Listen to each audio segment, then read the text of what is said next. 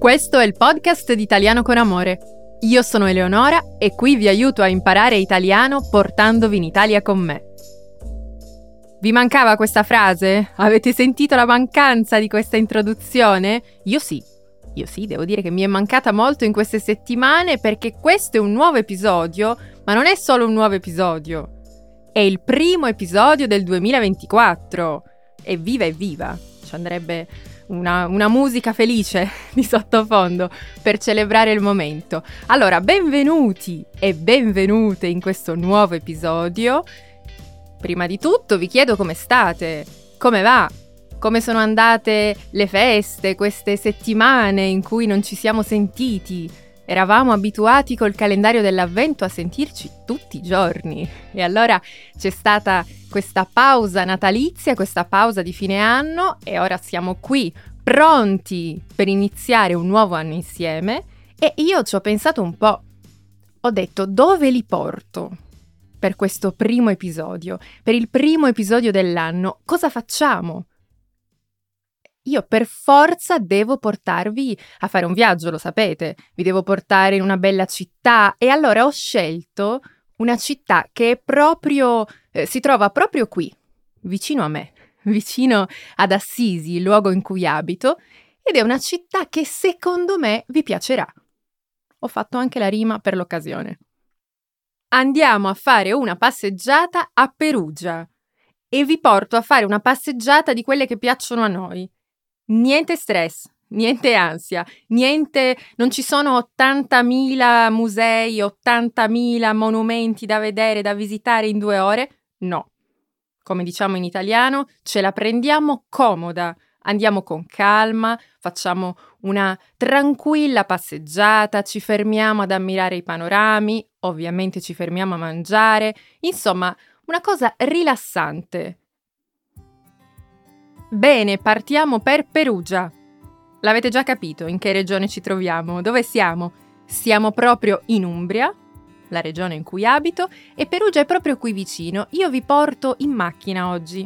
Ve l'ho detto, andiamo tranquilli, quindi andiamo in macchina, anche se abbiamo due alternative per raggiungere il centro storico di Perugia. Adesso ve ne parlo, però io direi possiamo partire in macchina. Quanto dura questo viaggio in macchina non ve lo so dire, perché se c'è una cosa di cui io sono certa ogni volta che vado a Perugia è che mi perderò. Mi perderò a piedi, mi perderò in macchina, forse non mi perdo solo in treno perché non guido io, quindi c'è qualcuno più preparato di me che guida, che mi sta portando in città. E allora in macchina noi ci perdiamo, ma non ci sono mica problemi. Voi lo sapete, ve lo dico sempre, il miglior modo per visitare una città è perdersi. Arrivare, andare, camminare, girare un po', perdersi e magari non ritrovarsi neanche, cioè andare un po' a caso. E con Perugia succede sempre, almeno a me succede sempre. Per farvi capire che vi sto dicendo la verità, una delle ultime volte in cui sono andata a Perugia in macchina sono stata più o meno, ma secondo me quaranta minuti, quaranta minuti, cinquanta minuti a girare per le stradine del centro, piccolissime. Ci sono degli archi etruschi antichi, ci sono delle, dei palazzi, delle viuzze davvero piccolissime, anche di epoca romana, e io per fortuna ho una macchina piccola, piccolina, perché sono furba. Perché so che in Italia aiuta avere una macchina piccolina, e allora io mi sono persa, non importa avere la macchina piccola, ci si perde comunque, e io mi sono persa, sono stata quaranta cinquanta minuti a cercare il luogo in cui dovevo andare, tanto che a un certo punto, giuro, ho telefonato a chi mi stava aspettando e ho detto non ce la faccio, non arrivo. Mi sa che devo tornare a casa perché non so dove sono, non so dove sto andando. Poi alla fine, non so se San Francesco o chi per lui è arrivato in mio soccorso e sono arrivata a destinazione. Dopo tutta questa premessa, secondo me, ora state pensando, ma noi andiamo a Perugia con questa qua, con questa che si perde. Ma certo, è perché così ci divertiamo. Nel frattempo, mentre parlo, mentre chiacchiero, sono sicura che in lontananza state già eh, vedendo, ammirando la città di Perugia e state già capendo di cosa si tratta, qual è la sua particolarità? Prima di tutto è una città molto bella, e già questa è un'ottima particolarità. In più è una città grande, una città importante, è il capoluogo della regione Umbria. Il capoluogo è la città più importante, più rappresentativa di una regione. Il capoluogo della Toscana è Firenze, per capirci. Ecco, il capoluogo dell'Umbria è Perugia ed è unica nel suo genere.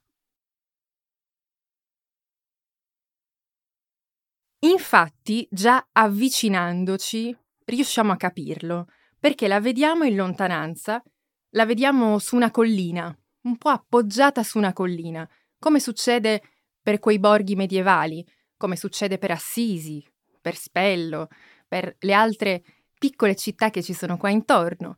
Ma per Perugia è ancora più particolare questa cosa, perché è un capoluogo, è una grande città. Perugia è unica. Sembra ogni tanto una grande città, una metropoli, ogni tanto un paese di provincia, perché arrivando si passa in mezzo alla natura, in mezzo a piccole stradine, salite, e poi arrivando ci sembra di essere in un borgo medievale. Insomma, c'è un po' tutto. È una città che ci fa sentire in vari posti allo stesso tempo. Bene, siamo arrivati, siamo ormai arrivati vicino al centro. Se arrivate a Perugia in macchina, come stiamo facendo noi oggi, vi consiglio, questo è un servizio completo, eh, vi consiglio addirittura dove parcheggiare, ma vi rendete conto? Io vi consiglio di parcheggiare in una piazza che si chiama Piazza Partigiani. Già il nome ci piace. Parcheggiamo lì perché da lì iniziamo il nostro itinerario. E l'itinerario ci prova che tutto quello che vi stavo dicendo è vero, cioè che dentro Perugia ci sono tante città, tanti panorami diversi. Noi lasciamo la nostra macchina e poi iniziamo a dirigerci verso il centro, dobbiamo salire.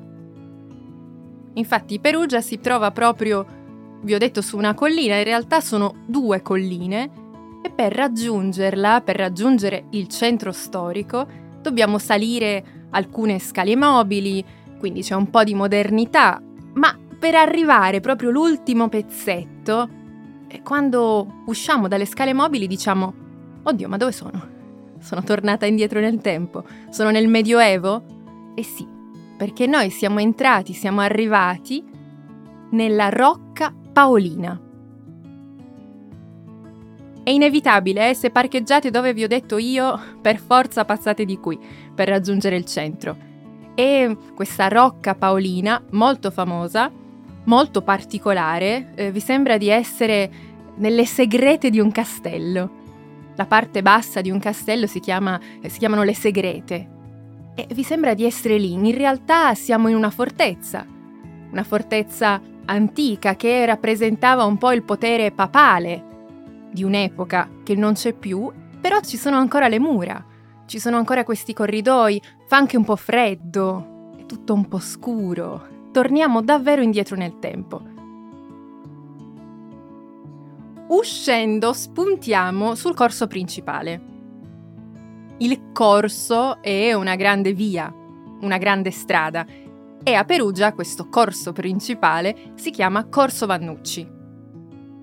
Uscendo dalla Rocca Paolina, dopo aver fatto tutto questo percorso, ci troviamo su questa grande via, piena di negozi, e noi la percorriamo tutta ammirando i palazzi che ci sono intorno a noi. È molto bella questa via, una di quelle classiche vie del centro, dei centri storici italiani, in questo caso anche un po' più grande del solito, eh, proprio perché Perugia è questa, ha questa parvenza di borgo medievale, ma questa via principale è molto grande, quindi riusciamo a camminarci tranquillamente.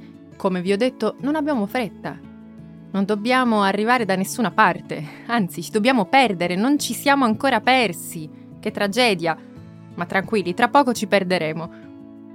Percorriamo tutta questa via, arriviamo alla fine Arriviamo in uno dei miei luoghi preferiti della città, anche il luogo più famoso, che è una piazza, una grande piazza, in cui c'è il palazzo che si chiama Palazzo dei Priori, molto famoso. I priori erano coloro che per un periodo governavano la città.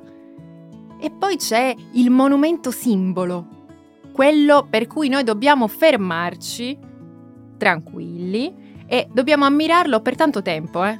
Non bastano cinque minuti, neanche dieci minuti. Sto parlando di una fontana, si chiama la Fontana Maggiore. Non è una fontana grandissima. In Italia magari ne avete viste anche di più grandi. Anzi, senza magari, sicuramente ne avete viste di più grandi. Ma questa è particolare. È particolare perché è tutta lavorata e da lontano sembra estremamente semplice, ma quando ci avviciniamo a questa fontana iniziamo a guardarla meglio e diciamo «Mamma mia, ma, ma che cos'è questa scultura, eh, questa immagine?» Infatti è, è fatta a due... Due piani, diciamo, cioè eh, ci sono due vasche, una vasca in basso, una in alto, e se noi guardiamo bene riusciamo a riconoscere la rappresentazione di ogni mese dell'anno. Sono stati proprio raffigurati i dodici mesi, i segni zodiacali. Per ogni mese è stato raffigurato eh, il lavoro, il mestiere che rappresenta quel mese. Poi ci sono personaggi famosi, ehm, personaggi della Bibbia, personaggi famosi della città, eh, personaggi mitologici. Insomma, questa fontana racconta una storia. E per leggere questa storia noi dobbiamo avere tempo, dobbiamo guardarla e ammirarla con attenzione. Da qui continuiamo il percorso e diciamo che questa fontana domina il nostro percorso, perché da qui ci spostiamo e andiamo adesso a perderci per davvero. Non vi do grandi indicazioni per raggiungere il prossimo luogo, la prossima tappa del nostro itinerario, ma eh, sono sicura che un pochino, almeno un po', vi perderete. Se non vi perdete non ditemelo, fate finta di esservi persi. Allora, questa fontana si trova qui, è stata costruita per celebrare l'arrivo dell'acqua a Perugia, ovviamente tanti e tanti anni fa. Sto parlando del milleduecento più o meno, e questa fontana è collegata all'acquedotto. La cosa bella di Perugia è proprio il suo acquedotto. Io vi giuro, la prima volta che l'ho visto non me l'aspettavo, non avevo cercato foto o immagini di questo acquedotto e mi sono trovata di nuovo in una città dentro la città. Perugia è questo, ve l'ho detto, tanti scorci diversi.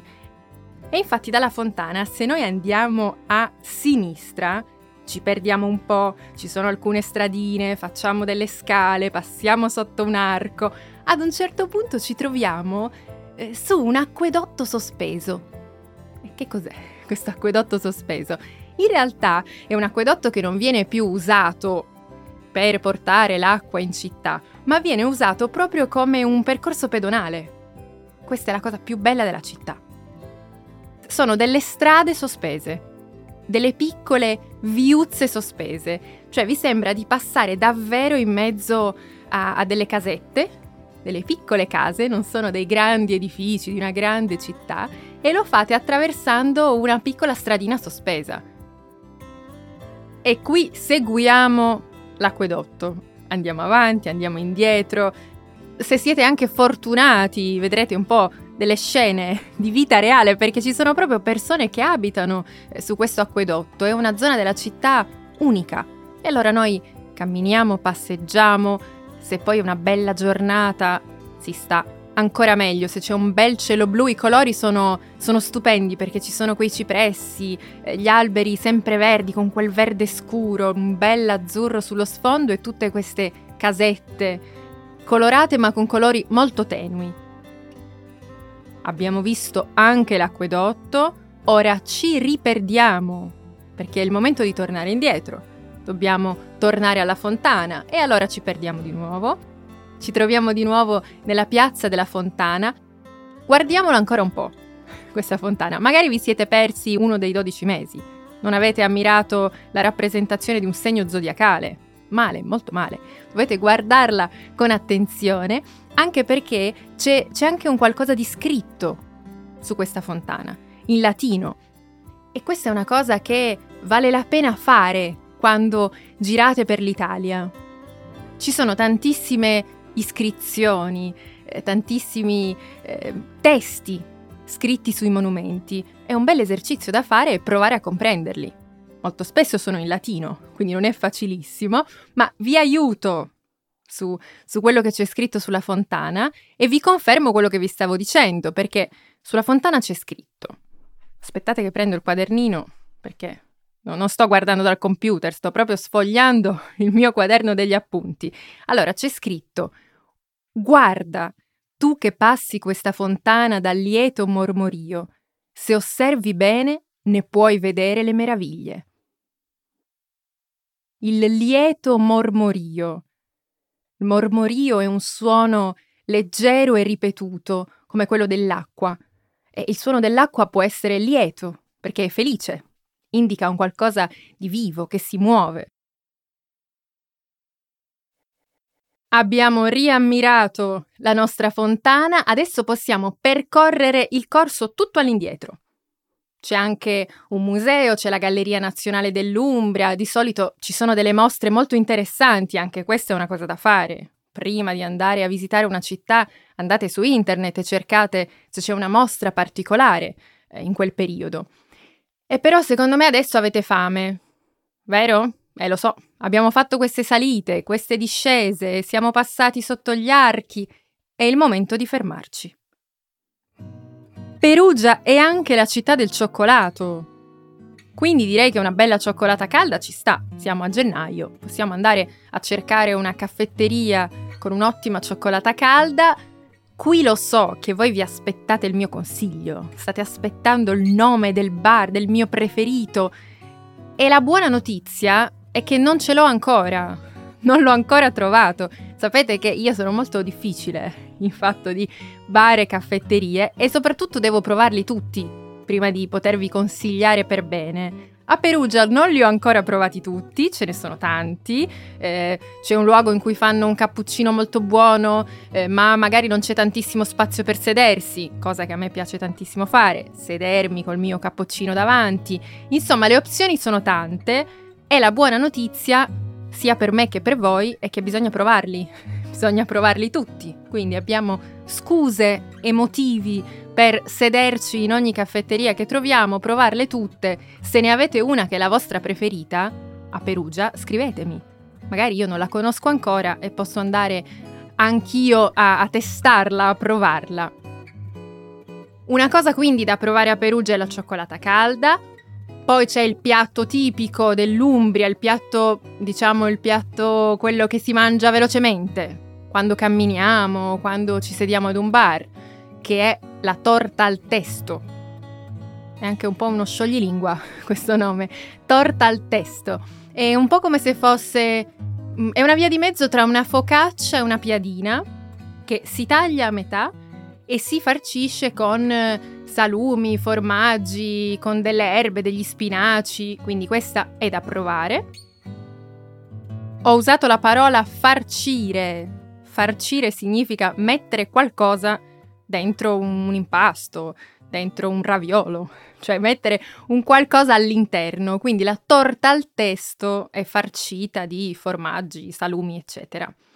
Ora, magari non mangiamo la torta al testo con la cioccolata calda, perché sennò subito vi, vi individuano subito come turisti. Invece mangiatelo in due momenti diversi, così diventate umbri anche voi.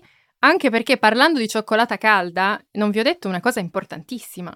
Perugia è la città della Perugina, dell'azienda dolciaria eh, che fa cioccolato, che ha una storia fantastica. Se siete alunni del corso sapete di cosa sto parlando, sapete che vi racconto la storia del Bacio Perugina, della sua creatrice, di Luisa Spagnoli. Insomma, è una città che ha anche questo lato, questo lato più cioccolatoso. Torniamo indietro, questa volta cambiamo mezzo di trasporto, perché vi voglio ancora dire l'ultima cosa, un'altra cosa particolare di questa città, è che se voi arrivate in treno, ad un certo punto per raggiungere il centro storico dovrete prendere un mini metrò. È un piccolo, un mini mini mini treno davvero piccolo, e anche questo vi invito a non andare a cercarlo prima, ad andare a, a, a provarlo sul posto. È davvero piccolo e vi fa fare tutta una salita molto scenografica, molto particolare, perché siete su un mini metrò. Bene, direi che siete prontissimi. Siete prontissimi per il vostro, per la prossima gita a Perugia. Magari vi trovate qui in Umbria per visitare Assisi. Avete visitato Assisi, avete visitato Spello, Spoleto, altre città della zona, e magari avete un pomeriggio libero, un qualcosa, un, un po' di tempo libero. Potete dire: ma vado a farmi una bella gita a Perugia.